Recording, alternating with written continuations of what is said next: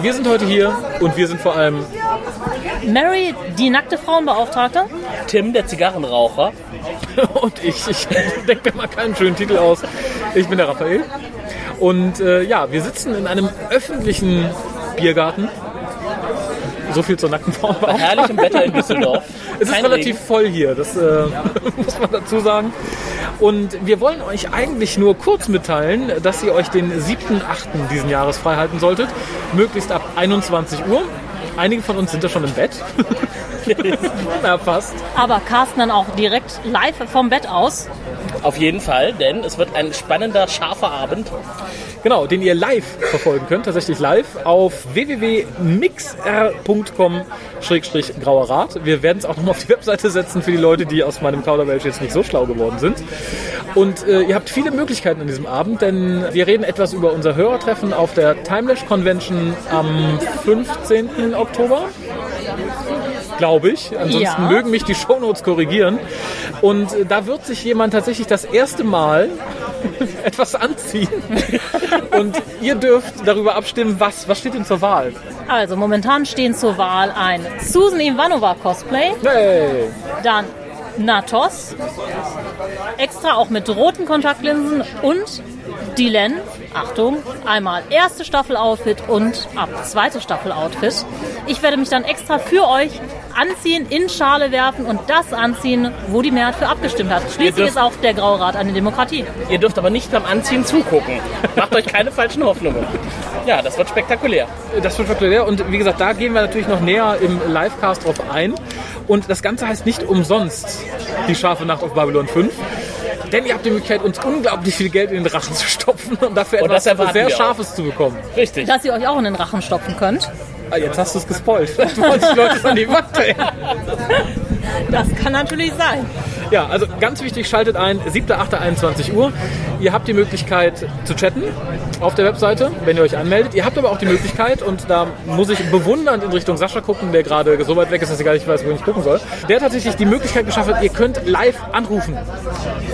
Das war was ganz Neues. Ist ganz Neues. Ich weiß noch nicht, was ihr uns erzählen könnt, aber vermutlich alles, was euch auf der Seele brennt. Seid brav. Und wir antworten euch auch, vielleicht. Vielleicht, vielleicht nehmt auch einfach wieder auf, wenn ihr Arschlöcher seid, aber das überlegen wir uns dann ganz spontan.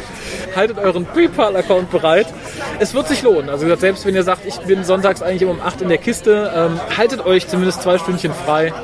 Ich denke, es wird ein lustiger Abend. Soll ich ihn jetzt erschießen? Lass ihm noch etwas Zeit.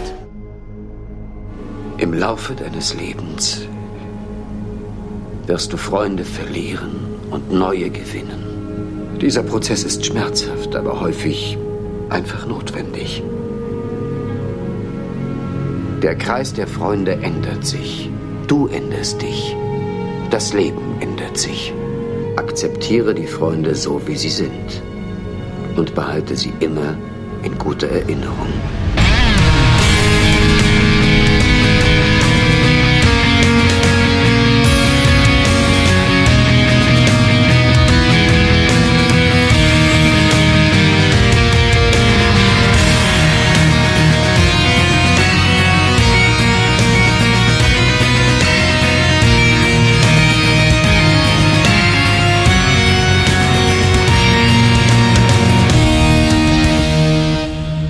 Hello und welcome to Der Graue Rat, the German Babylon 5 podcast. Hello. And, äh, Only real with a naked uh, gender equality officer. richtig. Und, und Gregor. Und Gregor. und Sascha. Hallo und äh, willkommen. Nein, wir machen die Aufnahme nicht komplett auf Englisch. Keine Angst. Das wollen wir euch nicht antun. Aber schön, dass wir wieder so schön gemütlich beisammen sitzen.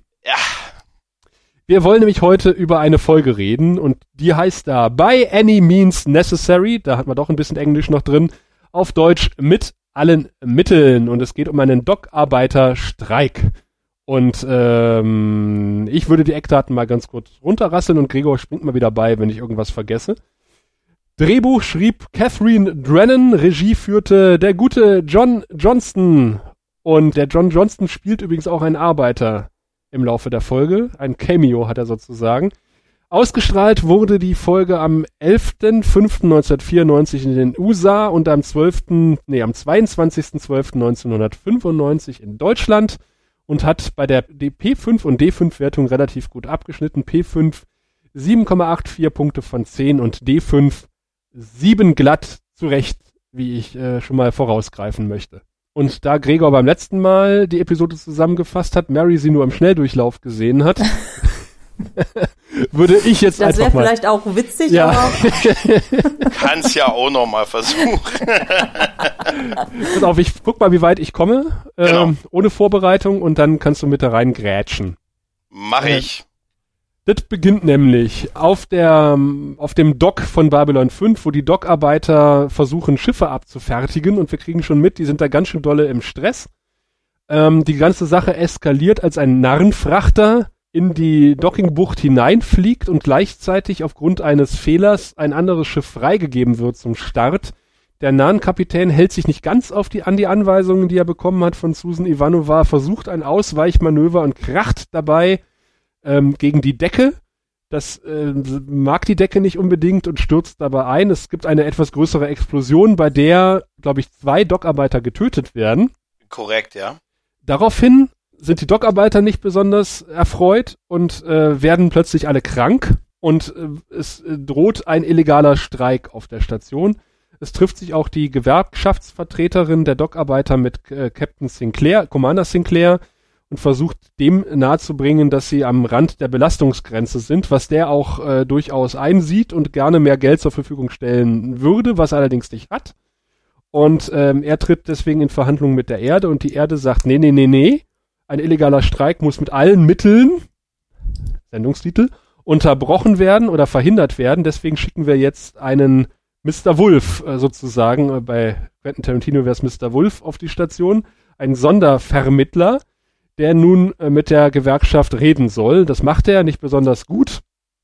Ähm, das heißt, der Streik eskaliert und droht zu eskalieren und äh, Sinclair bekommt dann quasi die Macht, einen Ausnahmezustand zu verhängen, äh, was er auch tut. Und diesen Ausnahmezustand, der hat sich vorher belesen, dazu nutzt, äh, die Budgetmittel aus dem Verteidigungshaushalt auf die Dockarbeiter zu transferieren, die damit äh, zufrieden sind und äh, ihren illegalen Streik beenden und äh, Sinclair selbstzufrieden in die Kamera grinst, aber von dem äh, ziemlich aufgebrachten Sondervermittler gesagt bekommt, du, du, du, was du da gemacht hast, das wird Konsequenzen haben. In, in einer Nebenhandlung äh, stellt sich heraus, dass dieser Nahenfrachter eine seltene Pflanze transportiert hat, die äh, Chikar unbedingt zur Ausübung eines religiösen Zeremonials benötigt.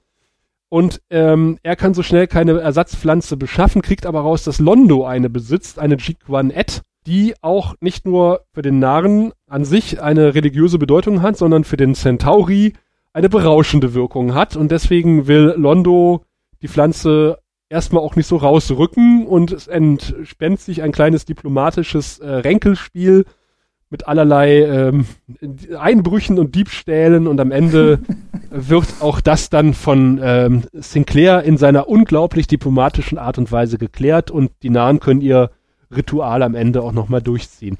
Ich habe dazu einen tollen Klappentext übrigens, das fällt mir gerade ein, das wollte ich nämlich vorlesen. Auf der DVD-Hülle steht drauf, und ich zitiere jetzt, Sinclair fällt salmonische Urteile, um große und kleine Streitfragen, äh, Streitfragen zu schlichten.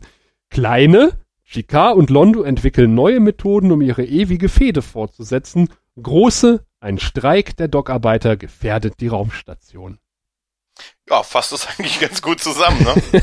Weil Aber ihr habt, Sinclair hattest du nicht ist die bekannt neue für seine salmonische Urteile. Ich habe die mit den Einzelschubern. Das sind jeweils Staffelschuber, wo immer vier Folgen drauf sind auf einer DVD. Die habe ich auch, In ja. extra Hüllen. Welche hast du, Mary? ich habe diese ganz alte, die zuerst damals kam, wo noch so eine große Box ist, wo man so durchblättern muss. Oh, Weil der Text ist, glaube ich, identisch. dann hast du eine andere, da aber den gleichen gerade. Text. Ja, den hätte ich vielleicht nochmal ausgetauscht, wenn ich jetzt die DVD nochmal rausgebracht hätte. Aber gut. Kann ja jeder machen, wie er möchte. Wieso, der war doch super. Ja, bringt alles genau auf den Punkt. Vor allem die Absolut, ja. salmonischen Urteile. ja, dafür ist äh, Sinclair ja bekannt, neben seinem hervorragenden Schauspiel.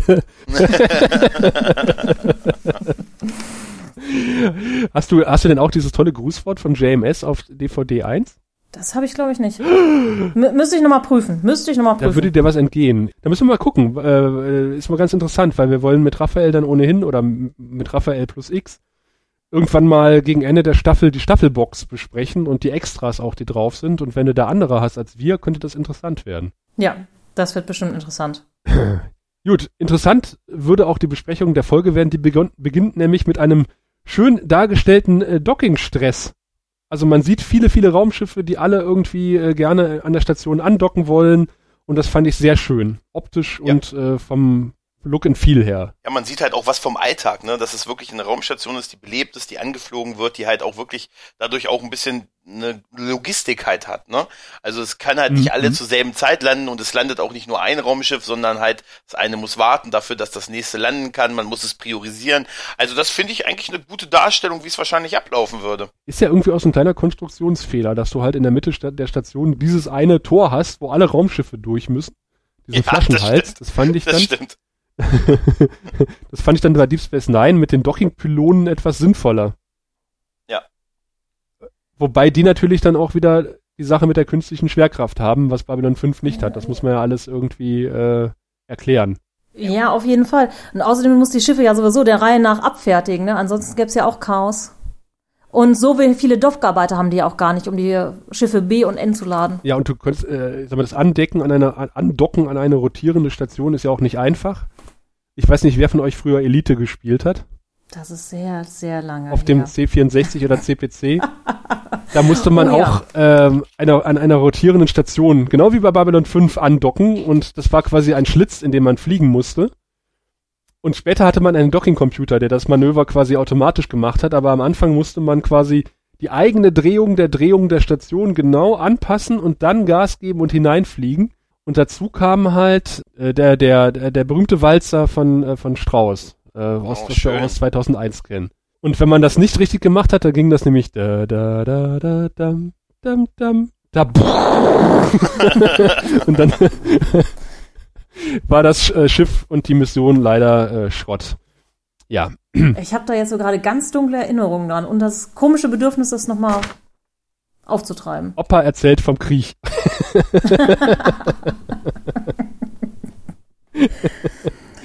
ich habe mir aber aufgeschrieben CGI Auweih.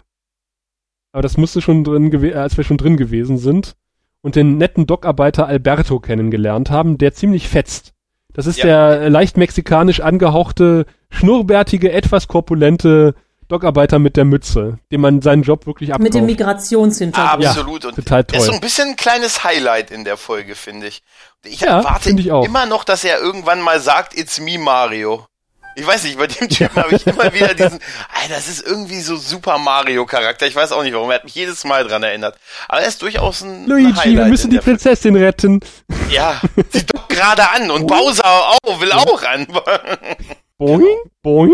Also man sieht geschäftiges Treiben der Dockarbeiter, wie sie am Rotieren quasi sind, weil viel zu tun ist und sie zu viele Leute, äh, zu wenig Leute sind und dann landet halt das Nahenschiff, weil es landen will, aber noch nicht soll.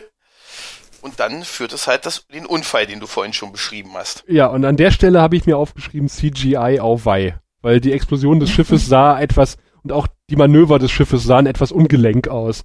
Sagen wir es mal so. Aber ich meine, Nee.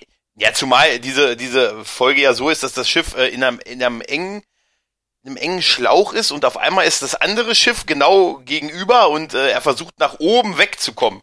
Dass das nicht wirklich funktioniert, ist relativ einge... der, der Also hätte wenn man das sieht, funktioniert, denkt wenn er nicht gleich voll aufs Gas gedrückt hätte. ja, es hätte funktioniert, wenn die beiden einfach angehalten hätten. Ja, das versucht Ivanova ihm ja klarzumachen und er Ja. sagt natürlich, nee, nee, nee. Nee, es ist viel geiler, wenn ich nach oben versuche wegzukommen in einem geschlossenen Raum. Ja, ist auch ganz dringend. Ich habe eine Blume an Bord. Genau. Es stimmt, ja, ja, ja, ja, ja.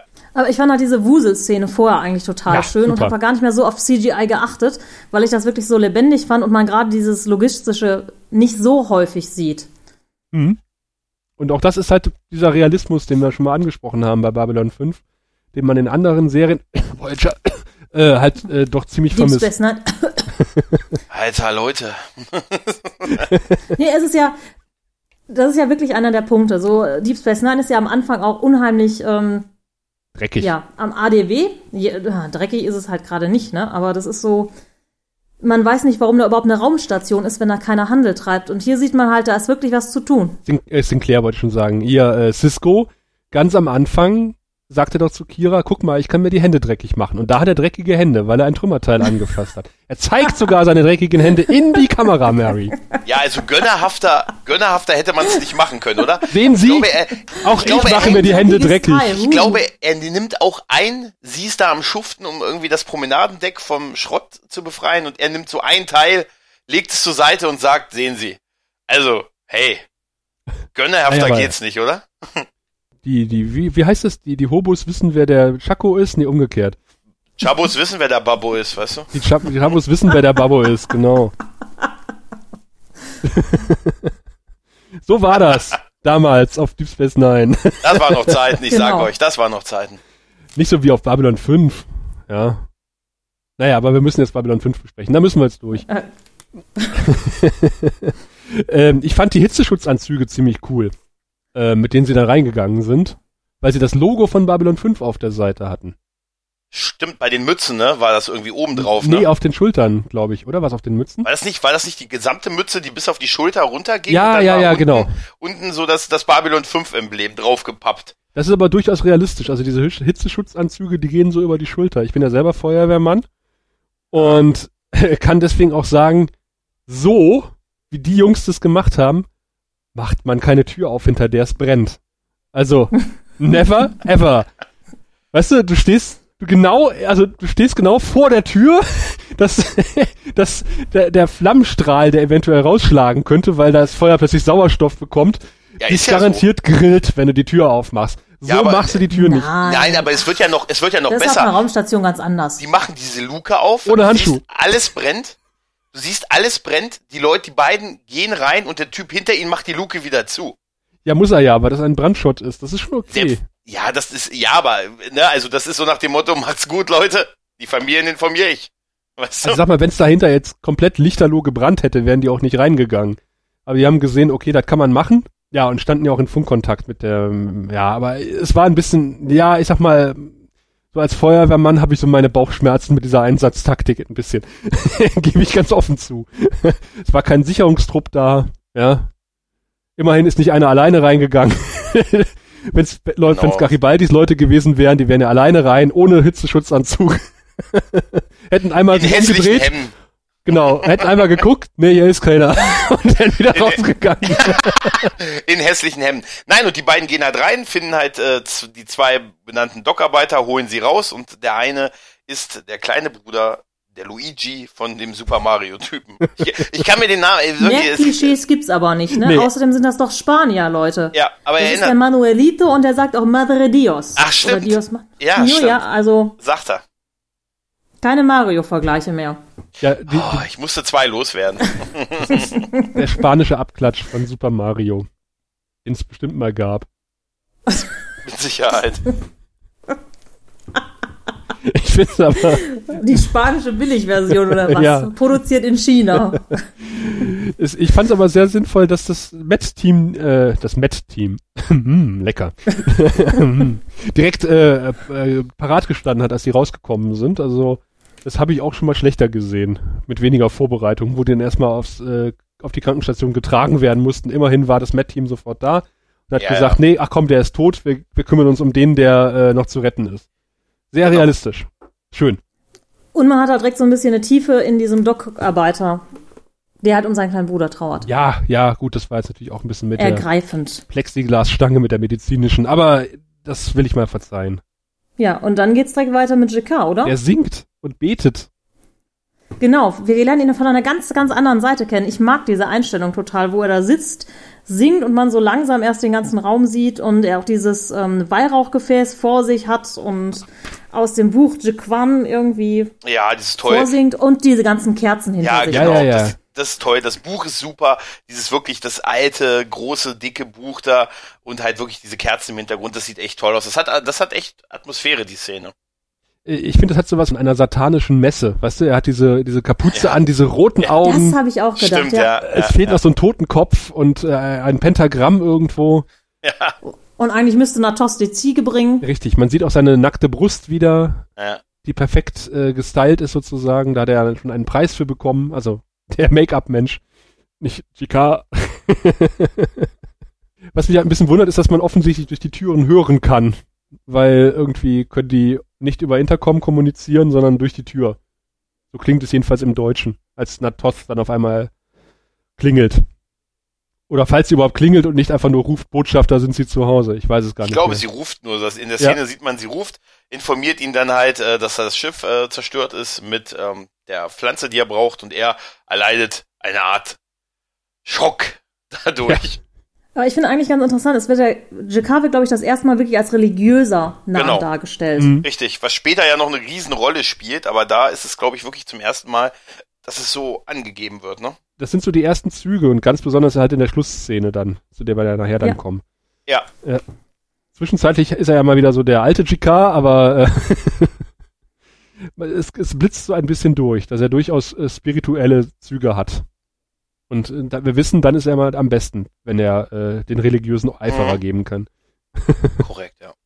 Und dann kommt das Gespräch mit, mit äh, ja, der erste Auftritt von Miss Connolly, die auch keine besonders gute Schauspielerin ist, finde ich. Hm, nö, aber da passt sie ja zu dem, äh, wie heißt er, der da später reingeschickt wird? Ähm, ja, Mr. Wolf, nee, der heißt, äh, ich, Heißt der Santo oder bringe ich da Leute durcheinander? Oder war das der Dockarbeiter? nee, ich glaube, der heißt, ich muss, wir gucken nachher nochmal nach. Wir googeln das mal nach. Doch, ja, doch, Orion, Orion Cento heißt er. Orion Cento, genau. Ja, genau. Äh, Ja. Aber den fand ich da, um das mal vorwegzugreifen, ähm, unheimlich einfach nur. Der, der stiert. Der stiert unheimlich und äh, es gibt dann ein Gespräch zwischen äh, Miss Connolly und Herrn Sento, wo sie sich halt am Tisch gegenüber sitzen und er fixiert die ganze Zeit sie und redet aber währenddessen mit Sinclair, aber hält den Blick komplett auf sie gerichtet. Das finde ich echt unheimlich. Ich fand ihn, äh, aber trotzdem spielt er sie in der Szene an die Wand. Finde ich. Das stimmt, wobei ich Ja. finde, das Ganze hatte was von einer Telepathenkonversation in dem Moment. Ja, Ja, also ich bisschen. finde ihn sehr unheimlich. Ich habe das ich habe mir, vielleicht gewollt. ich habe mir, eher- ähm, ich habe mir hier bei dem aufgeschrieben irgendwie äh, zukünftiger Mr. Morden oder irgendwie so ein bisschen erinnert er mich an ihn. Ja, so, ein, Nein, auf gar keinen Fall. so eine Mischung Oh. aus. Also nichts gegen Mr. Morden. Nein, ich habe nichts, nein, nein, aber so ein bisschen der Charakter wirkt so, finde ich so ein bisschen. Er hätte ihn auch spielen können. Es ist so ein bisschen eine Mischung aus Schleimbacke und äh, Psychop. Hm. Psychop ist da auf jeden Fall drin, ja. der namenlose Psychop. Auf jeden Fall, Mrs. Connolly ähm, regt sich halt äh, zu Recht halt darüber auf, äh, jetzt vor dem Babylon 5 Rat. Ich glaube, das ist Ivanova und Sinclair und Jakar, die da sitzen, ne? Und sagt hier, ja, wir haben so viel Überstunden und ähm, ja, die Leute sind total fertig und deshalb passieren solche Fehler, ne? Nicht Ja. nur deshalb, äh, sondern es kommt auch raus, dass die Firma, die die äh, Sachen eingebaut hat, äh, so billig äh, ihr Angebot abliefern konnte, weil sie minderwertiges Material verwendet Das haben. Ist mal nicht nur die beste Begründung, auch das ist hier, das ist eine knallharte Garibaldi-Ermittlung gewesen. Wie er reinkommt und sagt hier, er sagt doch irgendwie, er wirft doch den Chip hin, sagt, Genau. hier, die sind minderwertig, das ist wahrscheinlich der Grund, warum die Firma alle anderen unterbieten konnte. Dachte ich mir, Das okay. ist geil. Ja? Da, das ist auch was, was man so offen in so einer Rat sitzt und sagt, Ja, hier da Leute, dachte ich übrigens. mir, ey, okay, das war's wert. da wurde doch auf den, da wurde, wer billig kauft, kauft zweimal, ne? Ja. ja. Es ist so realistisch, das ist total toll. Aber wie schnell es fertig war, ja, das. Ne? Ja, äh, ja, äh, man weiß auch nicht, ob die Entrauchungsanlage noch hundertprozentig funktioniert. äh, ja, sonst wären so Großprojekte ja auch gerne mal. Aber es ist ja auch ähm, so ein bisschen Kanon, dass Babylon 5 so die Billigheimer Variante der Babylon-Stationen ist. Also wenn man sich ja Babylon 4 anguckt, die sieht ja doch sehr opulent aus. Und Babylon 5 haben sie ja so aus den Resten äh, von, von Babylon 4 gebaut, die noch so irgendwo rumlagen, dann noch ein bisschen Geld von den Minbari geschnorrt und äh, halt so eine Billigstation gebaut. Was sind, Man kann es, wenn man schon vier Stationen halt verschlissen hatte, na, irgendwann ist das Geld halt alle. Ja, und man sagt sich, wenn es viermal nicht geklappt hat, warum nochmal so viel Geld investieren, ne? das sind Steuergelder, das interessiert keinen. Wir haben gedacht, es klappt eigentlich erst mit der sechsten Station. Die fünfte fliegt auch noch in die Luft. Ja, das, stimmt. Das hat man ja schon gehört, dass äh, die Wetten durchaus waren, äh, irgendwie, keine Ahnung, 99 zu 1, dass Babylon 5 das erste Jahr nicht überstehen wird.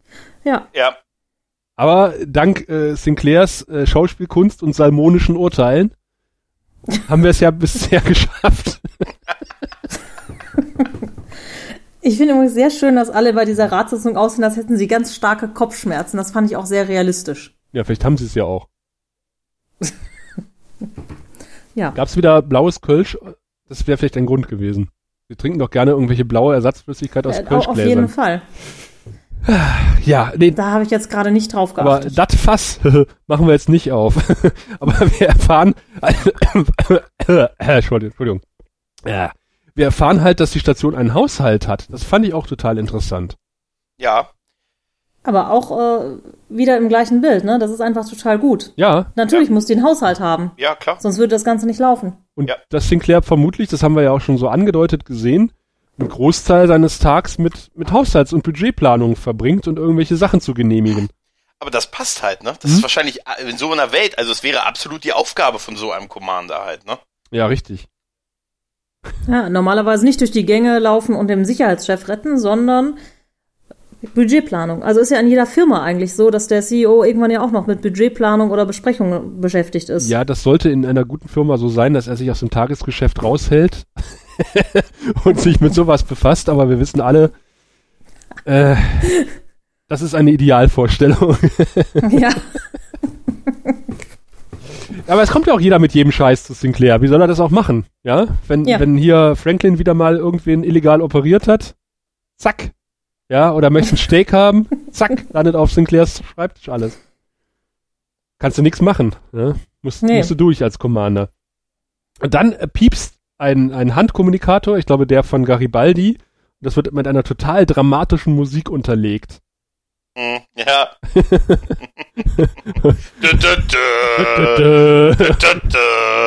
Und man weiß gar nicht warum, aber egal.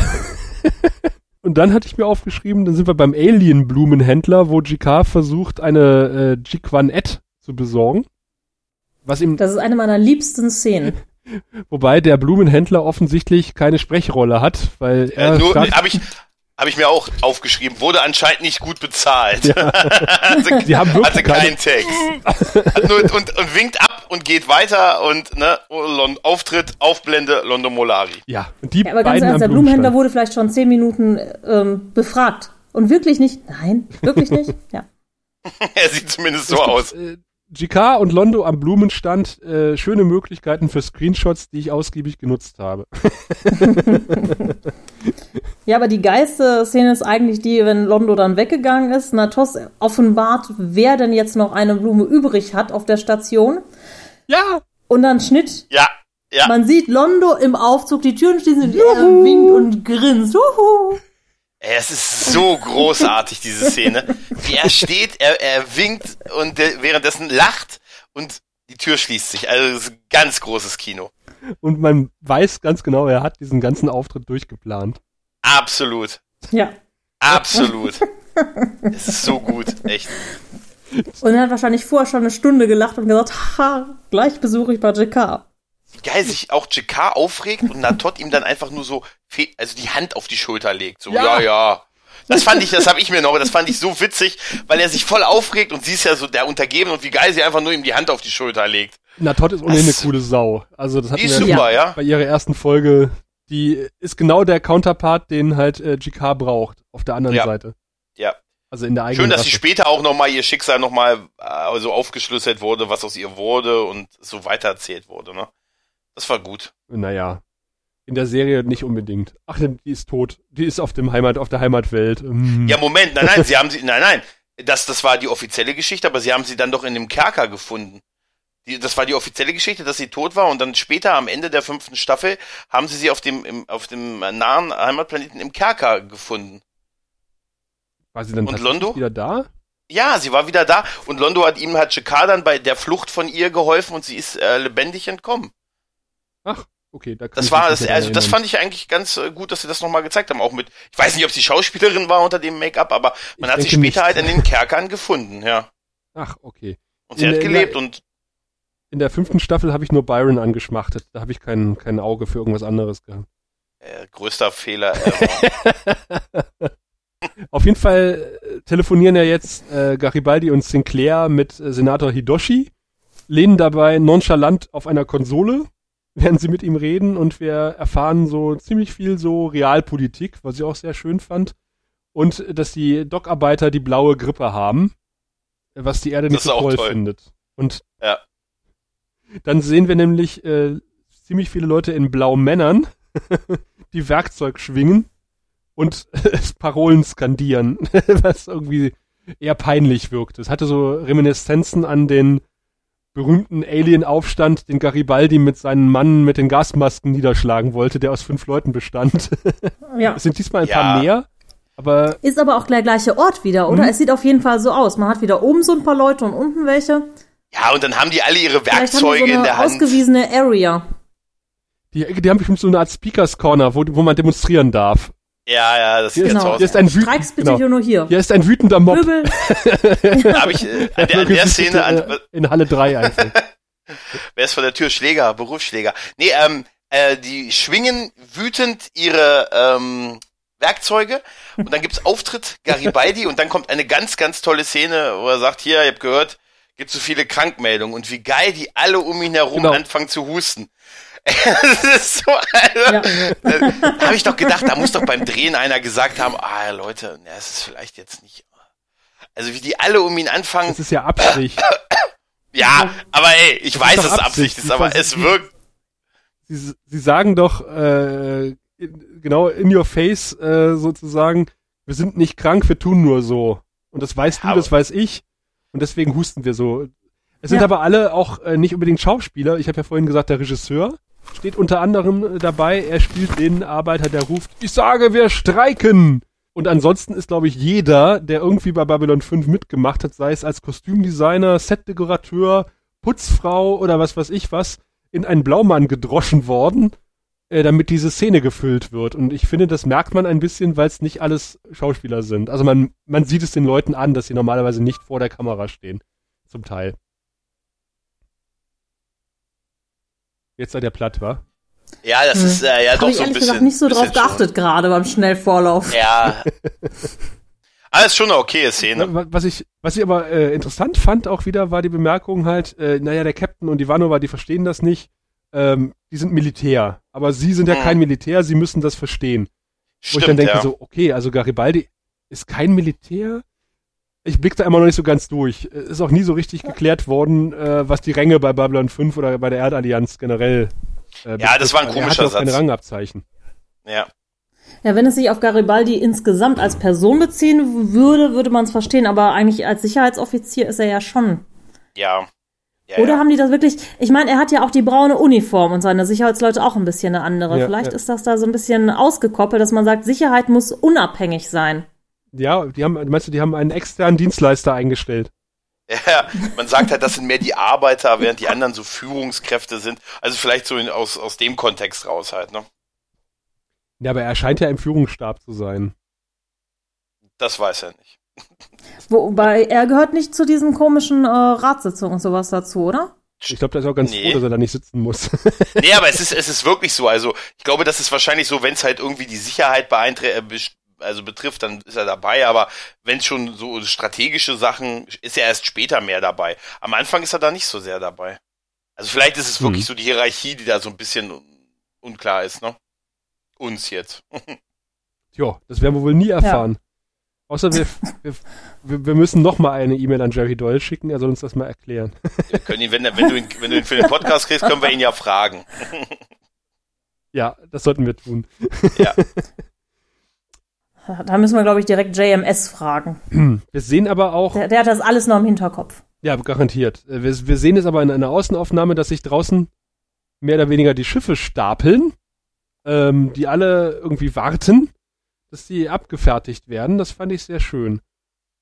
Eine sehr schöne Außenaufnahme. Man sieht also, da ist was los tatsächlich. Genau, ja. Die kreisen um die Station halt, ne? Genau. Und dann ist quasi äh, nochmal eine Besprechung mit Miss Connolly, in der der Satz fällt, die Lage auf der Erde verändert sich und nicht zum Guten. Fand ich auch sehr schön, dass das Mhm. nochmal angesprochen Mhm. wird. Und was ich auch sehr schön Ja. fand, war die Positionierung der Charaktere. Ich bin ja da sehr der optische Typ, der äh, Herrn Compton ja auch gerne vorwirft, dass er keine Ahnung hat, wie er die Charaktere im Raum platziert, sondern einfach die Kamera laufen lässt. Und hier hat man wirklich den Eindruck, die haben sich was dabei gedacht. Nämlich äh, vorne ist Miss Connolly ziemlich scharf im Bild. Äh, Sinclair ist dann so etwas in der mittleren Ebene, links angeordnet. Und genau in der Mitte im Hintergrund sitzt Garibaldi etwas unscharf. Und ähm, ich fand das von der Anordnung optisch halt sehr schön. Ist so eine klassische Dreiecksanordnung. Ja, aber das ist was, was in der Folge sowieso sehr, sehr gut funktioniert. Also nicht nur Positionierung der Figuren, sondern auch zum Beispiel Bewegung oder Berührung, ähm, einfach wie die Figuren funktionieren. Mhm. Da hatte Herr Johnston ein besseres Händchen, äh, Händchen als Herr Compton, auf jeden Fall, was das betrifft. Wie gesagt, auch ähm, wenn man Londo und Jakar dann zusammen sieht. Ja. Ja. Jetzt ruft jedenfalls äh, Senator Hidoshi wieder an und Garibaldi äh, verkrümelt sich unauffällig und macht dabei noch eine sehr abfällige Handbewegung, äh, die ich so deute, dass ihm Hidoshi bis zum Hals steht und deswegen geht er. Ja, aber Ja. ganz im Ernst, Hidoshi hat auch wirklich was von so einem CEO, den man eigentlich nicht sieht, außer es gibt irgendwie Ärger und dann heißt es irgendwie so Wachstum, Wachstum oder äh, 200 Leute entlassen. Ja. Und äh, dann muss man halt sehen, wie man damit fertig wird. Ich, ich finde, dafür sind die immer sehr ähm, unrespektvoll im Umgang mit ihm, weil wenn sie mit ihm telefonieren, drehen sie ihm den Rücken zu oder machen irgendwas anderes. das passiert mehrfach in der Folge. Und er scheint offensichtlich eine gute Quelle auf der Station zu haben, wieder, weil er weiß wieder genau, was abgeht gerade. Da könnte man ja jetzt äh, mutmaßen, dass äh, die Homeguard schon irgendwie Leute in der Sicherheit hat und die den auf den Laufenden halten, zum Beispiel. Ja, Ja. wobei ich irgendwie Äh, Hidoshis, Moment, nee, Nightwatch, Nightwatch. Nightwatch, genau, ja. ja, wobei ich ja Hi- Hidoshis Rolle so, so in diesem Ganzen so ein bisschen Ambivalenz sehe. Also er scheint da ja nicht eindeutig Positionen zu beziehen, sondern er scheint ja manchmal so auf der Seite von Sinclair zu stehen und manchmal halt auch nicht. Ja, es wirkt Er immer macht so halt so auf. ein bisschen den Eindruck, als wäre er eigentlich nur der Übermittler. Ja, genau. Gerade am Ende der Folge. Ja. da, wie es gerade läuft halt, ne? Wer gewinnt, auf dessen Seite ist er so ein bisschen, ne? Auch realistisch. Realistisch finde ich auch, dass die Station über 1000 Dockarbeiter hat. Finde ich ganz sinnvoll. Wir hatten uns ja mal drüber unterhalten, dass wahrscheinlich Franklin als Medizinchef einer der größten Arbeitgeber ist, dass die halt eine ziemlich große medizinische Abteilung haben müssen Mhm. bei so vielen Leuten auf der Station von unterschiedlichen Spezies und 1000 Dockarbeiter ist eine Hausmarke. Und ich glaube, wenn du als äh, Gewerkschaftsvertreterin die vertrittst, äh, ja, da hast du eine Stimme, die gehört werden möchte. Ja, das, du Macht und Einfluss auf jeden Fall, ne? Mehr oder weniger. Äh, aber wir haben ja noch eine tolle Szene äh, zwischen Londo und Shikar, wo es um die Pflanze nochmal geht, wo wir ein bisschen was erfahren über die Pflanze. Ja, genau.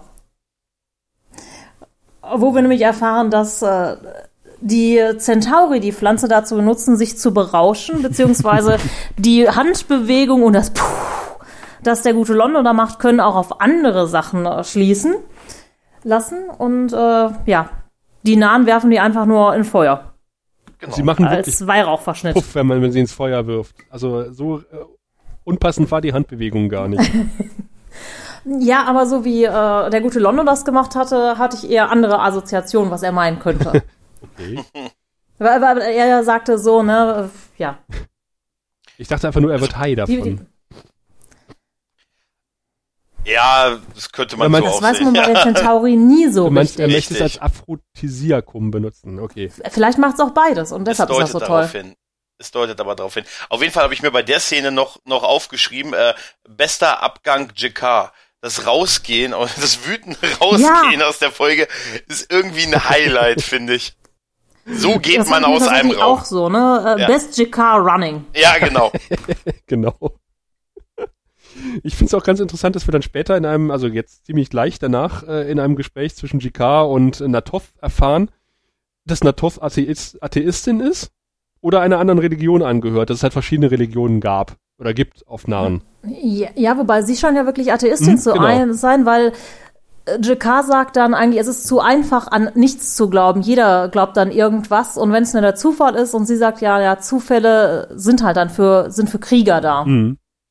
Das fand ich schön. Das fand ich auch wieder ein schöner, Genau. genau. Schönes Jakar-Quote irgendwie. Ja, beide haben aber gute Argumente für ihre Seite halt. Ne? Ist nicht so einfach abgetan. Das ist ganz gut gemacht. Ja, aber hier haben wir sowieso einige von diesen religiösen Sachen, auch das davor mit äh, London, diese Über Gegenüberstellung von Nahen und Centauri-Kultur. Und hier haben wir nochmal so eine Gegenüberstellung von der Nahen-Kultur ineinander. Das ist echt schön. Ja, das passt natürlich auch so ein bisschen, dass die Centauri halt irgendwelche religiösen Pflanzen der Nahen dazu nehmen, sich zu berauschen. Das passt einfach, oder was anderes damit zu machen. Das passt super zur Religion der Centauri. Ja. Ja, während die äh, Narren verschiedene Religionen haben, haben die Menschen offensichtlich die gleichen Probleme wie heute, nämlich eine Wahrnehmungskluft zwischen Management und äh, ausführenden Leuten.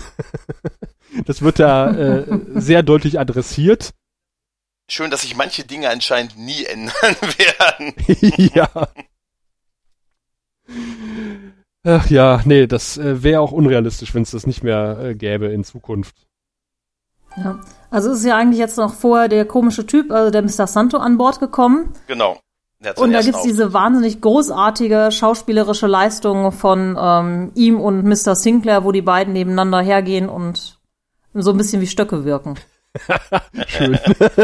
Ja, man sieht, beide haben äh, so diesen einen Gesichtsausdruck, ich mag den anderen nicht. Also deutlicher konnte man es nicht zeigen. Als einfach die Mimik in einer ganzen Szene nicht zu verändern. Genau. Und dabei noch in der Gegend herumzustarren. Ja, also wirklich, also Starren haben die echt drauf. In dieser Also wenn Sinclair was drauf hat oder der gute äh, Michael O'Hare, dann äh, steinerne Gesichtsausdrücke. ja. Ja, das auf jeden Fall. Ja, dann wird äh, der äh, Rush Act erwähnt, also dieser Notstandserlass, äh, benannt nach einem ko- konservativen Radiomoderator, nämlich Rush Limburg, wie auch immer er gesprochen wird, den natürlich in Deutschland keine Sau kennt, aber der in den Staaten Limbo. offensichtlich ein Name ist. Und Mhm. Chicard droht so ein bisschen durch die Blume mit einer Ratsversammlung. Das fand ich auch sehr schön. Er redet ja mit Sinclair und Sinclair sagt, naja, ist das wirklich so, na, ich kann es natürlich auch vor den Rat bringen. Und Sinclair sagt, nee, nee, ich mach das schon. Noch mehr Tagesgeschäft. Dankeschön. Wir machen das zur Chefsache. Das finde ich schon gut. Und dann geht er ja zu Londo, um mit ihm äh, zu reden. Und äh, für einen Katholiken hat er irgendwie ziemlich wenig Verständnis für irgendwelchen religiösen Klumpatsch, habe ich mir noch aufgeschrieben. Er sagt, ja, ist denn die Blume wirklich so wichtig für sie? Ja, nimm mal dem Jesuiten das Weihrauch weg, ja, äh, oder die Hostie. ja, ist das Sinclair der Erste, der auf der Matte steht. Ich, ich will meine Oblate Mehr wieder. Weihrauch für alle. Genau. und dann geht er zu Londo und Londo hat einen Schlafanzug an. Ist euch in Sateng. Dieser Schlafanzug. Äh, Ich muss ja sagen, irgendwie, wenn ich mal Zeit habe, dann mache ich mal so Mode auf Babylon 5 Best of. Ich bin Babylon Welche 5. modischen Einflüsse da? Was machen Sie beruflich? Ich bin Badi- Babylon 5 Modebloggerin. Ey, wenn was Nische ist, dann ist es das. Modebloggerinnen, ja, das ist das Hipste, was es gibt. Ja. Auf jeden Fall. Das ist mittlerweile eine echte Berufsbezeichnung. Es ist erschreckend. Ich weiß. Damit kommt man sogar auf irgendwelche Events. Ah, naja. Das tut man. Und dann müssen irgendwelche armen Texterinnen den Müll, den die ver Also, ich rede da nicht drüber. Aber vielleicht können. Ja, eine, eine, eine, kann- vielleicht kannst du schon mal eine, Kurz, äh, eine Kurzbeschreibung geben. Äh, Wie findest du äh, auf einer Skala von 1 bis wie sexy? auf einer Skala von 1 bis findest du Londos Schlafanzug? Minus fünf, würde ich sagen. Ja. Ja, das ist ein, ein Bild für die Götter. Wir verlinken so, wir haben ein Foto davon auf der, in den Show Ja. Ich glaube, dann kommt auch die Szene, wo Mr. Santo seine Ansprache vor den Dockarbeitern hält, wo er sagt, hier Leute, ja, Zeiten sind hart, wir haben das Fett weggeschnitten, aber die Muskeln und die Knochen haben wir erhalten. Diese blöden so ungefähr Sprüche, ist es doch, ne? Ja. Ja. so, wirklich, wo du denkst, Alter, come on, das ist auch das, was du hören willst jetzt, oder? Genau das, was die hören wollen, genau. So einem uncharismatischen Typen halt, ne? Das ist das ist mal ein Vermittler. Echt, das ist, ja, die Knochen. Und dann, das ist auch sein einziger Versuch. Und dann sagt er, hier, dann gehe ich. Ja. ich habe alles versucht, ich habe alles getan. Mehr ist nicht drin. Ich habe zweimal geklingelt, keiner hat aufgemacht. Ja, so ungefähr. Ja, und dann äh, kommt eine irgendwie sehr merkwürdige Szene und unsere Reporterin ist nämlich wieder da, die äh, von äh, Garibaldi angegraben wurde. Goldilöckchen, Goldlöckchen. Wir erinnern uns von ISN. Moment, Moment, Moment. Nein, da sind wir doch noch gar Sind nicht, wir doch oder? gar nicht. Nee, wir haben ja danach erst nochmal, also diese beiden Bildschirmszenen, wo erst der Santo sagt, ist alles doof und dann Jakar sagt, ist alles doof. Und dann kommt von Jakar der geheime Befehl an Natot, ja, jetzt zu genau. tun, was zu tun ist. Genau. Ist es nicht auch, wo, wo Gary, wo, wo Garibaldi, Quatsch, wo, wo äh, GK in, in Londos Quartier eingebrochen ist und dann äh, ihn erwartet? Und also Londo kommt nach Hause und die Tür ist offen und GK sitzt im Sessel mit einer Katze auf dem Schoß und sagt, ich habe sie erwartet, Mr. Bond. Es fehlte nur noch die Katze. Ja, ja, genau. und, und Londo ist kein bisschen überrascht, dass GK in seinem Quartier sitzt. Das finde ich auch geil. er hat das auch schon erwartet. Und streichelt auch eine Katze seinerseits. ja, auf jeden Fall hat äh, Londo die Pflanze an einem sicheren Ort untergebracht. Wahrscheinlich neben Ivanovas Kaffeepflanzen. Definitiv, ja. Ja. Ah, Ja, und dann kommt der Befehl an Natoth, äh, nämlich eine Statue von, äh, von Londo zu klauen als Racheakt. Genau. Das ist so kindisch, das ist wieder gut. Ja, absolut. Ja, weil das ist so wirklich, ja, komm, ich klau dir was, dann, dann will ich das, dann klau ich dir mir, also dir was und dann, hey, machen wir einen Deal. Also einfacher geht's eigentlich schon gar nicht mehr, ne? Genau, und jetzt sind wir, glaube ich, auf der CNC, wo die Reporterin kommt und offensichtlich nicht mehr fürs Fernsehen arbeitet, sondern fürs Radio und hat ein Aufnahmegerät dabei und hält das irgendwie ziemlich debil Sinclair die ganze Zeit unter, den, unter die Gusche. Das ist ja alles irgendwie so ein bisschen meine Lieblingsszene Ja. in dieser Folge. Die ist einfach so geil, diese Szene. Mit Sinclair, der versucht, vor dieser Reporterin zu fürchten, die wirklich dieses Mikro so hinter dem herhält. Ja, und anscheinend, ohne zu kontrolliert zu werden, Zugang zu allen Bereichen hat, weißt du? Ja, Wirklich ja. den Commander auf die Brücke verfolgen kann. Einfach da steht, das Mikro hält, da kann sonst was passieren. Es kann ja anscheinend jeder auf die Brücke, das muss man, Genau man sieht das ja dann. dachte ich auch in dem Moment. London, Genau. Die hatten nicht mal äh, wirklich. Haben, London JK auch. Jeder kommt anscheinend auf die Brücke. Der Rest der Brückencrew guckt nur entsetzt in die Richtung und die Reporterin steht da und hält das Mikro von fünf Meter Entfernung in Richtung Londo und. Und Großartig, sagt oder? dann, Nee, und und was sagen Sie dazu, Commander? Und sie macht sie das nicht so, dass sie sich da noch an ihm vorbeibeugt, um ihn zu interviewen Ja, irgendwie ja. so. Ja, und Ja, sagt, ja, genau. was sagen Sie dazu? Alter, das ist, das ist so, das ist so witzig. Aber du hast recht, mir ist gar nicht aufgefallen. Stimmt, sie ist jetzt anscheinend beim Radio. Ich, ich als Radiojournalist finde die Darstellung äh, noch beleidigenderer als äh, ihr erster Auftritt. Aber dann, dann kommt wieder Auch ein, dieses die- Gestreite von den beiden, ne? Ja. Also Londo und äh, Jakar, dann ist es nämlich wirklich wie Kindergarten Ja, ja, ja. so. Absolut. Er hat aber meine Storte geklaut. Dann Und kommt das nächste Schöne- Highlight, nämlich Ivanova, die alle rausschmeißt von der Brücke, was von Anfang an hätte gemacht werden müssen. Ja, aber vorher Nee, kommt noch das was Tolles. Highlight ist für mich, dass sie ja dann runterzählt und bei drei ist alle von der Brücke hat und dann kommt bei zwei Garibaldi rein. Ja, stimmt. Und zählt sagt weiter. irgendwie was. Ja. Oder irgendwie. Stimmt, es, es stimmt. Genau, sie zählt irgendwie. Stimmt. Fünf, vier, drei, sie sind runter und Garibaldi kommt. Zwei, Zwei. eins. Was habe ich verpasst? Es stimmt, das ist super. Das ist richtig gut, ey. Super. Und wir erfahren noch ganz durch die Blume, ähm, Ja. ein, ein ganz wichtiges Detail. Wir haben uns ja drüber unterhalten, wie die Narren sich fortpflanzen. Ähm, und wir haben ja gesagt, sie legen Eier. Äh, das ist immer noch Raphaels Theorie, die hier ganz beiläufig widerlegt wird. Ähm, denn Chikar sagt, you can kiss my pooch. Äh, oder sowas in der Art. Ich muss noch mal nachgoogeln, was genau er gesagt hat. Das heißt, äh, sein Beutel sozusagen. Und es kommt raus, Narren sind Beuteltiere. Und so wie Kängurus sozusagen. Ja. Und äh, offensichtlich, äh, das steht dann in der Wikipedia oder in der im Babylon 5 Äquivalent der Wikipedia, ähm, dass die Narren Männchen dann die Kleinen eine Weile in ihrem Beutel tragen, bis sie quasi Flügge werden. Das hatte ich aber auch irgendwie im Hinterkopf. Mhm. Aha. Und dieses Känguru. Aber vielleicht habe ich das schon mal Känguru, recherchiert. Ist das jetzt hier? Ein Nan-Guru. Das Nanguru. Aha. Ja. Brauchen wir da nicht Mettpfannkuchen oder sowas? Ja. Hm. Das Met-Team ist ja schon da. Die können auch gleich noch einen Pfannkuchen machen. ja, wobei ein Pfannkuchen im Osten ja ein Berliner ist. Ja, das ist mir jetzt zu Ja, kompliziert. das wollen wir nicht näher. Das, deshalb fahre ich so selten nach Berlin. Das ist echt. Das, das, das wollen wir jetzt nicht näher vertiefen. Ja, auf jeden Fall erfahren wir halt, dass einige Leute auf einen Aufstand hoffen auf Babylon 5. Und Aus der Regierung, ja. In der Regierung, ja. in der Regierung. mhm. Ähm, und Garibaldi versucht das nun mit seiner ganzen Kompetenz zu verhindern und geht mit einem kleinen SWAT-Team, äh, diesmal ohne Gasmaske, Richtung Aufständischer und es wird eine Lautsprecherdurchsage äh, wieder mal äh, durchgesagt, in dem wahrscheinlich gesagt wird, ich weiß, ich habe vergessen, was sie gesagt haben. Bleiben Sie ruhig. Genau. Bleiben Sie ruhig. Gehen Sie wieder an Dies die ist kein Arbeit. Streik. Genau. genau, das ist ungefähr so subtil wie äh, diesen äh, äh, Telepathen von der Station zu schaffen, indem man eine Durchsage macht, bitte halten Sie alle Gänge zwischen dem Aufenthaltsort des Telepathen und des Shuttle-Decks frei. Wir Stimmt, haben nicht das vor, war ihn von wirklich Bord so, zu ne? bringen. Äh, Ja, das war also- irgendwie wirklich so, ne?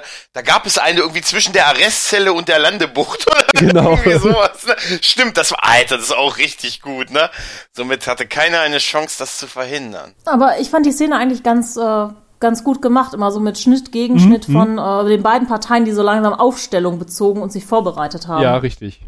Und äh, ich fand die Einsatztaktik von Garibaldi etwas merkwürdig, sich mit seinen Mannen direkt in die Meute zu stellen, aber ach, na gut, das will ich nicht Ja, beurteilen. gut, das ist ja wie bei den ähm, Firefightern am Anfang, das äh, ist ja Fernsehen, das muss ja nicht realistisch sein. Ja, also er kriegt ja dann gleich Mann eine Ohrfeige halt, ne? verpasst und äh, verzieht sich daraufhin mit seinem Mann wieder. Und äh, jetzt kommt er auf die Idee, Schlafgas in das Dock zu leiten. Ja, als zweites. Leider haben die Security-Leute keine Maske auf. Aber Sinclair kommt ja dann und äh, bereitet dann quasi den Lösungsvorschlag, der die Situation wieder zum Deeskalieren bringt. Genau. Er sagt, er darf halt durch diese Notstandserlasse, darf er halt ähm, so, also alle Mittel einsetzen, die nötig sind, um diesen Streik zu beenden. Und er entscheidet sich, salomonisch wie er ist, ein Teil, eine unglaublich große Summe seines 1,3 Millionen Kredits oder irgendwie sowas, ne? Mhm. ähm, aus seinem Verteidigungsbudget, sie werden es wahrscheinlich nicht mehr brauchen, äh, für die Dockarbeiter, für die Löhne und für die Aufrüstung an Material und so umzusetzen. Ja, unter allgemeinem Jubel und äh, unter Missfallen von Herrn Santo. Der sagt, das wird Konsequenzen haben, Das Sinclair. wird Konsequenzen haben.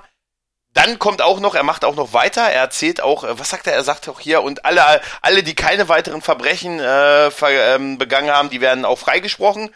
Und wenn das für Garibaldi okay ist, dann gibt's auch keine Anzeige wegen der Schlägerei. Und dann sagt äh, unser lieber Sicherheitsoffizier, ja, wir sehen das eher so als äh, faire Rangelei, so in der Art oder irgendwie sowas sagt er doch. Ne? Er Genau. sagt doch, ja, wir würden das als Ja. fairen Kampf sehen, wo ich sage, okay, ich hoffe, das ist mal in der Polizeikontrolle in dieser Situation. Aber Alberto sehen, äh, ist ja da auch gleich. Äh, Luigi Ja, und Alberto Mario sind ja da begeistert und Ja. Ja, man, das ist halt die, die salomonische Lösung, die uns versprochen wurde. na, die salmonische. Salmonisch steht auf, der, auf dem Urteil. Äh, Wo man, weil man ganz ehrlich sagen muss, Mhm. da wird ja irgendwie äh, Leben mit Geld gekauft, ne? Nicht äh, verbesserte Sicherheitsbedingungen und sowas, wir geben erstmal Geld. Ja, Nee, ich denke, wenn die mehr Geld haben, können sie mehr Personal einstellen, müssen keine Überstunden mehr machen und das gibt bessere Arbeitsbedingungen, auch sicherere Arbeitsbedingungen. ja, so wird's gemeint sein, ja. Also das kann ich schon nachvollziehen. Wenn du den gleichen Job in zwölf Stunden. Ah ja, egal. Also es, es wird auf jeden Fall besser für die Dockarbeiter. Richtig, ja. Ja gut, dann bin ich beruhigt. Ja, kannst wieder gut schlafen heute Nacht. Ja, ach. Endlich. Ich habe mir da schon so Sorgen gemacht. Und dann habe ich mir noch aufgeschrieben, so wie Garibaldi guckt, will er was von Connolly. Jetzt hat er gesehen, ach guck mal, da ist ja eine Blondine an Bord. So, als würde sie jetzt erst Die hat ja auch wahrnehmen. bei der Schlägerei rausgeholt. Ne? Und, Ja, ja. genau, genau. Und je- jetzt zickt sie nicht mehr rum Ich hab und mir noch so, äh, äh, jetzt ist sie gerade so dankbar, aufgeschrieben. jetzt kann ich bestimmt bei ihr landen. Jetzt, ja, Genau so guckt absolut. Und äh, ich habe mir noch Ja. aufgeschrieben, äh, Santo äh, fieser Blick äh, zum Ende. Also ich glaube, als, er, als er dann ja wirklich ganz so von so nach oben weggucken, einfach so, ey, der Typ ist sauer. Das hat er uns gezeigt damit. Ja? Äh, Moment, Moment. Der hat doch die ganze Folge fies geguckt. Ja, aber da hat er, das. Ende, ich finde sein, sein letzter Shot, da guckt, finde ich, guckt er extra fies. Da guckt er dann noch so, so nach oben hochgezogen, so auf die runter und Alter, sieht aus wie, Alter, das gibt Ärger. So sieht der Typ aus. Alter, das Ja, Ärger. Ein salomonisches Urteil reicht ja nicht in dieser Folge. Es muss ja noch ein weiteres salomonisches Urteil geben, ne? Richtig. Oh ja. Das ist eigentlich schon noch das, das schönere salomonische Urteil.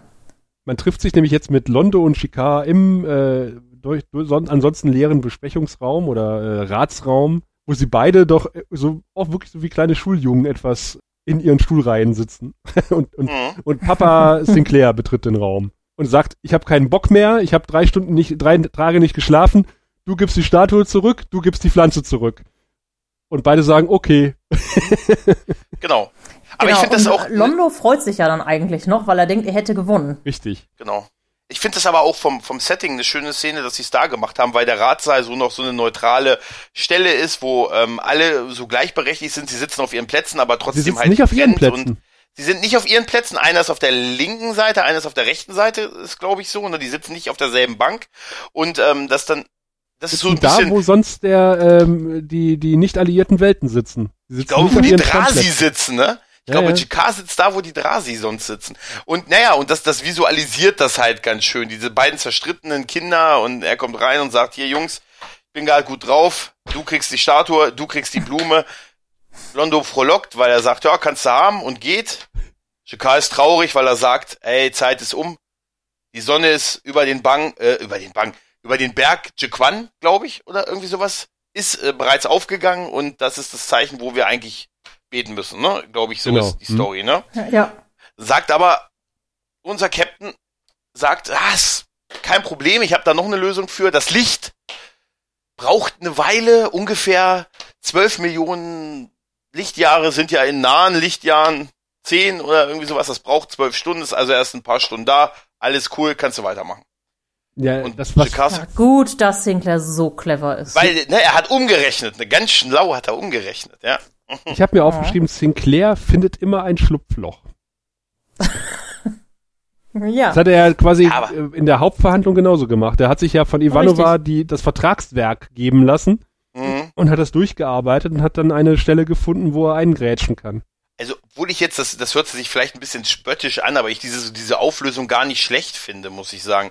Weil es geht ja um Religion, um Glauben, dann geht das Licht spielt da eine Rolle und man kann, also ich finde, das ist gar nicht so schlecht abgeleitet, da diese Lösung da zu finden, womit der vermeintlich der eine gewonnen hat, aber der andere auch mit zufrieden ist. Also ich finde das jetzt gar nicht so schlimm eigentlich. Ja, und wie gesagt, Nee, das Sinclair ist passt auch zu dem. Genau, Sinclair ist ja Jesuit, das sagt er in der Folge, glaube ich, sogar, dass er auf ein Jesuitenkloster äh, gegangen ist früher. Und insofern liegen ihm Glaubenssachen, glaube ich, auch äh, durchaus am Herzen. Ja. Ja, und ich finde, das passt so zum Gesamtkonzept auch der Folge, dass alles so ein bisschen im Gleichgewicht und auch wirklich äh, storytechnisch wirklich durchdacht ist. Man hat halt, ähm, wie gesagt, diese beiden Schlupflöcher, die beiden von den Stories schön nebeneinander laufen und auch zusammenpassen. Das eine etwas witziger, das andere etwas ein ernsteres Thema, wo man auch auf realistische Hintergründe Mhm. abspielt. Man hat die beiden Religionen, die so ein bisschen äh, Gewichtung bekommen, also die sehr ernste von den Nahen und die etwas ähm, ja, frivolere von den Centauri. Ja, insgesamt eine schöne Folge. Ja, auf jeden Fall. Gibt es halt noch eine Szene mit, äh, wo, äh, wie heißt der nochmal? Ich habe schon wieder den Namen vergessen. Der, GK. nee, JK, nein, nein, ähm, Senator Hidoshi, genau, Senator Hidoshi, äh, ihn an, Sinclair anruft und ihm quasi sagt, hier, ich finde das gar nicht schlecht, Mhm. aber du hast dir Feinde gemacht. Du hast dir mächtige Feinde gemacht, weil der Typ halt, der Santo-Typ, ähm, halt viele Connections hat. Es ist so diese typische Szene, die diesen Charakter so ein bisschen beschreibt, ne? dass er ihm sagt, hier, ey, ich finde das schon cool, aber ey, du hast dir Feinde gemacht und Hm. das, ne? Also, ähm, ja. Das habe ich mir auch tatsächlich so aufgeschrieben. Hier steht nämlich, Sinclair findet immer ein Schlupfloch, Sinclair dreht Hidoshi gern den Rücken zu und Sinclair hat sich Feinde gemacht. Ja. Weil er Leuten immer den Rücken zudreht, wahrscheinlich. Ich würde an seiner Stelle Leuten nicht den Rücken zudrehen. Er hat keine guten Erfahrungen auf jeden Fall damit gemacht. Ja, und dann ist eigentlich äh, die Folge bis auf eine wirklich, jetzt kommt noch eine ganz tolle Abschlussszene, Ja. die eine super Atmosphäre hat und die die Folge eigentlich auch sehr, sehr gut beendet, oder? Ja, sehr stimmungsvoll. Wir sehen nämlich jetzt die religiöse Zeremonie der Narren, wo wir auch sehen, dass die Jikwan Ed tatsächlich mit einem gewaltigen Puff ins Feuer fällt. Ja.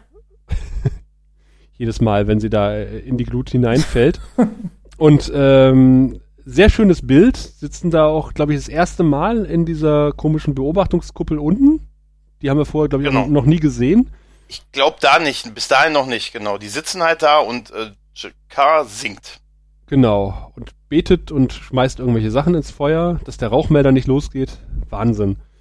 Scheint auf Babylon 5 kein Problem zu sein, offenes Feuer. Sehr sinnvoll auf einer Raumstation übrigens.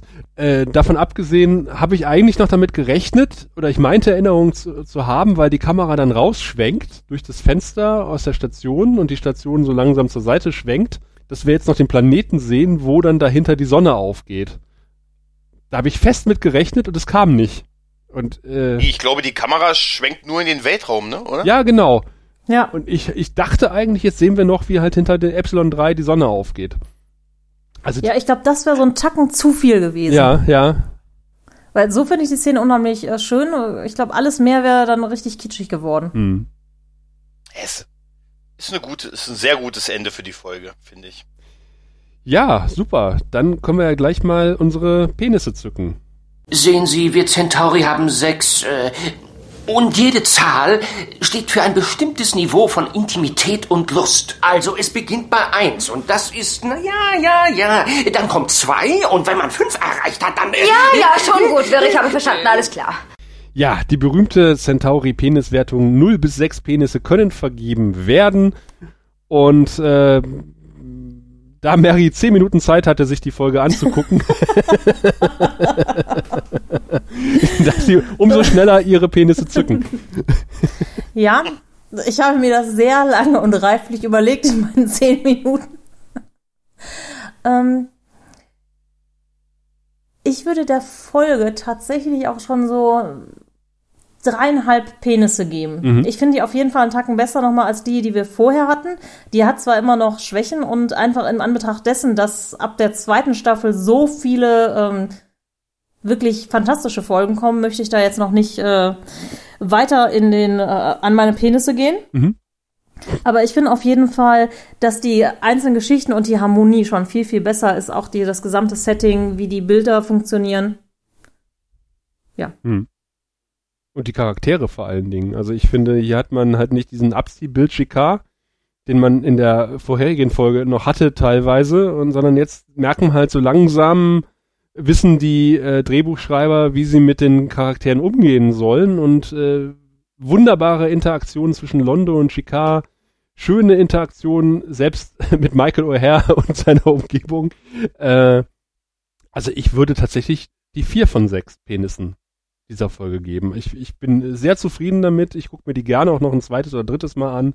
Einfach auch wegen vieler, vieler kleiner Momenten, Momenten und äh, einer ziemlich guten Gesamthandlung, die keine größeren Logiklöcher hat, wie wir es in der Folge davor vielleicht hatten. Ja, da gehe ich mit. Also ich würde auch äh, der Folge 4 geben, weil ähm, gerade auch im Kontext der ersten Staffel ist sie schon echt ein kleines Highlight und die Charaktere sind toll, die Entwicklungen sind toll. Es ist ein, alles in allem eine sehr runde Episode, die auch ähm, einfach irgendwie durchaus Spaß macht, aber auch so ein bisschen so die alltäglichen Probleme zeigt, abseits dieser ganzen, ähm, ja, die Schatten und riesige Kriegsszenarien und trotzdem spannend ist und gut geschrieben ist. Also deshalb äh, gebe ich guten Gewissens da vier Pins. Ja, ich finde, für mich sind da immer noch so ein paar sehr, sehr äh, stockige Szenen drin. Und ich finde, witzige und gut gemachte Jakar und ähm, Londo-Szenen haben wir fast in jeder Episode, wo so ein paar Highlights sind, wo man denkt, wow, das rettet irgendwie die Folge für mich. ich, ich finde diesen Realismus, den die Folge hier zeigt, total toll. Also, dass die Station ein Budget hat, dass die Station Probleme mit ihrem Budget hat, dass auf der Station nicht nur die strahlenden Offiziere Dienst schieben, sondern halt auch tausend dreckige Docksarbeiter, die einfach äh, nur ihr, Leben leben wollen äh, zu einigermaßen vernünftigen Bedingungen und äh, dafür auch einen illegalen Streik anzetteln. Äh, Finde find ich super. Es sind, es sind so eine Summe von vielen, vielen Kleinigkeiten, die diese Stat äh, Station, wollte ich schon sagen, die diese Folge doch deutlich über den Durchschnitt hebt. Und äh, was Gregor gesagt hat, halt in der ersten Staffel ist es eine der besten Folgen. ja. Ja, das stimmt. Neben dem grandiosen Babylon 4 äh, Zweiteiler, der uns noch ins Haus steht. Lass uns noch mal ganz kurz einen Blick auf die beteiligten Personen werfen. Äh, Katie Boyer, die die Miss Connolly spielt, kennen wir unter anderem aus äh, The Island, aus Minority Report und Jurassic Park, wo sie äh, Benjamins Mom gespielt hat. Also sind alles keine besonders großen Hauptrollen, aber zumindest hat sie in ein paar Blockbustern mitgespielt. Und äh, John Snyder, der den äh, Mr. Dingenskirchen gespielt hat, Sento, Äh, mit dem Sento. irren Blick, der Sento mit dem irren Blick, äh, der, den kennen wir bereits, der hat nämlich den Soul Hunter Nummer 2 gespielt. In der Folge Den Soul, Soul Hunter. Hunter. Den Soul Hunter Nummer zwei. Den Kumpan Nummer drei hat er. Ja, also in dem Seelenjäger war er der zweite Seelenjäger.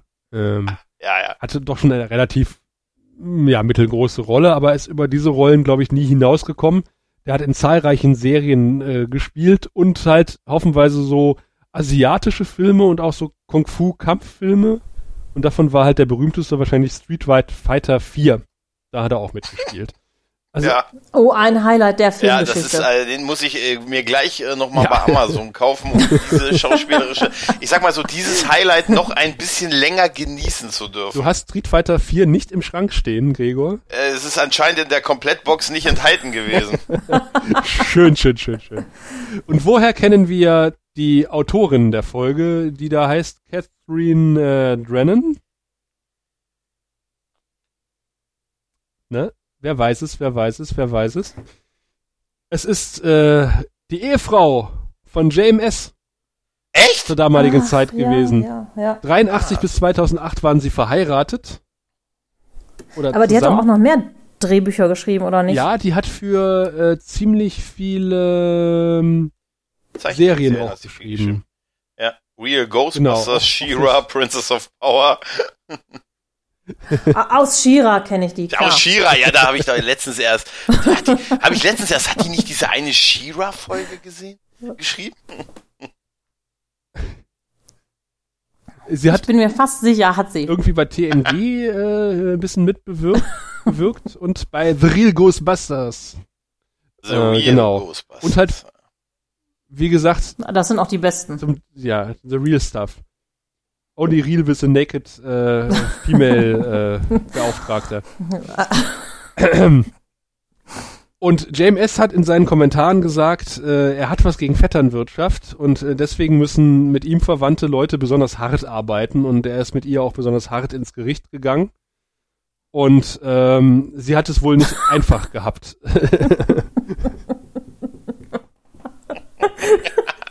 Ah, das ist auch, ein, das ist auch eine Form von Ausbeutung, oder? Also passend zu der Folge, oder? Ja, die müssen besonders hart arbeiten und kriegen auch no money. ja, er hat sie hart rangenommen für diese Folge. Ja, das war hat sich wo, genau. Ich glaube, das war das, was Mary im Sinn hatte. Ah, verdammt. Du hast das schon gut erkannt, Sascha. ja, ticken wir nicht alle gleich. Und äh, hart rannehmen werden wir auch die nächste Folge bei unserer Besprechung, wenn es wieder heißt, der Graue Rat, der deutsche Babylon 5 Podcast. Bis dahin. Du findest den Grauen Rat im Internet unter www.der-graue-rat.de, unter facebook.com slash grauerrat und at graurat bei Twitter. Nimm Kontakt mit uns auf unter goldkanal at der-graue-rat.de. Benutze das Plugin auf unserer Seite oder ruf uns einfach an unter 0355 547 8257.